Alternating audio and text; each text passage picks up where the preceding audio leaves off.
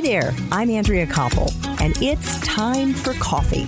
The podcast where you get to hear firsthand what the jobs and careers that interest you the most are really like. Hey there, Java Junkies. Welcome to another K Cup mini episode of Time for Coffee. By the way, K cups come in three sizes single, double, and triple shots, or roughly one minute, five minutes, or 10 minutes in length. So if you don't have time to throw back an entire caffeinated career conversation, these K Cup mini episodes of T4C can give you a quick caffeinated fix, whether you're on the go or you only have a few minutes to binge. So grab your mug and take a chug, cause it's time for a caffeinated career double shot K Cup with my guest, Justin Nguyen. You also had a paying job as a sales associate at Universal Orlando's resort. And you started working there your sophomore year, I believe. Mm-hmm. And here is what Justin highlighted about that job on his LinkedIn page, on his landing page. He wrote, I was able to learn the art of communication. And then he put in parentheses, interacting with over 300 people every night. And I got to practice mastering the upsell of Despicable Me Minion candy bars. Now, I will tell you as a former hiring manager, if I read that about Justin, there are so many things that would go through my mind. First of all, he's got a really great sense of humor. He's probably a lot of fun. The fact that he is a really good salesman. I mean, the fact that he was learning the importance of the upsell and he was interacting with over 300 people every night.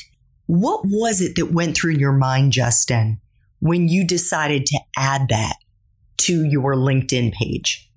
So for the 300 customer standpoint, 300 guest standpoint, I would have never known to add that unless I had met with my career advisor. He asked questions that I had never even thought about because what originally that might have said was I provided great customer service to guests every night. But just adding that number of 300 really puts things into perspective, especially when you're working at a world renowned theme park like Universal Orlando.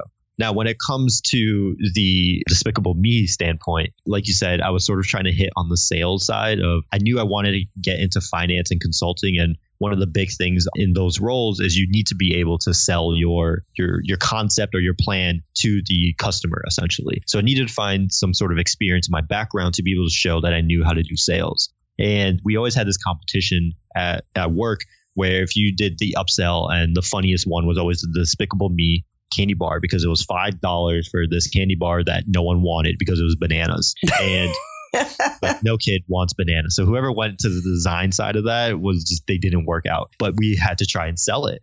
And what I found was the best way to try to sell these candy bars is to always wait for the parent that would have this crying baby and would say like this will help your baby stop crying essentially because think about it you're in Florida it's hot it's the middle of summer it's like 90 100 degrees outside your kid's going to be cranky by the end of the day and you're waiting in 2 3 hour lines so what I would always try to pitch it as a solution to the problem of your kid is cranky, give them some chocolate and they'll hopefully be a little less cranky. And it worked. I wanted to add that portion to there to add that sort of sales side, but also to like what you said, to add sort of my personality to it too. Again, when it comes to your LinkedIn profile, your resume, anything like that, you want to find a way to make that recruiter fall in love with you. And that's sort of how I, I sort of weave in little things here and there to show that I love to do a little bit of banter. I like to joke around and have a good sense of humor.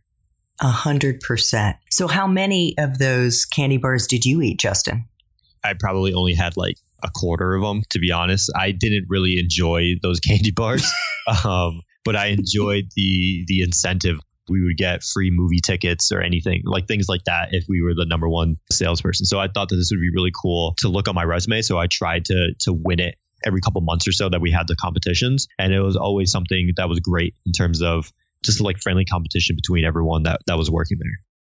Thanks for tuning in to this K Cup mini episode of Time for Coffee. If you want to listen to our entire caffeinated career conversation, please check out the show notes for this episode.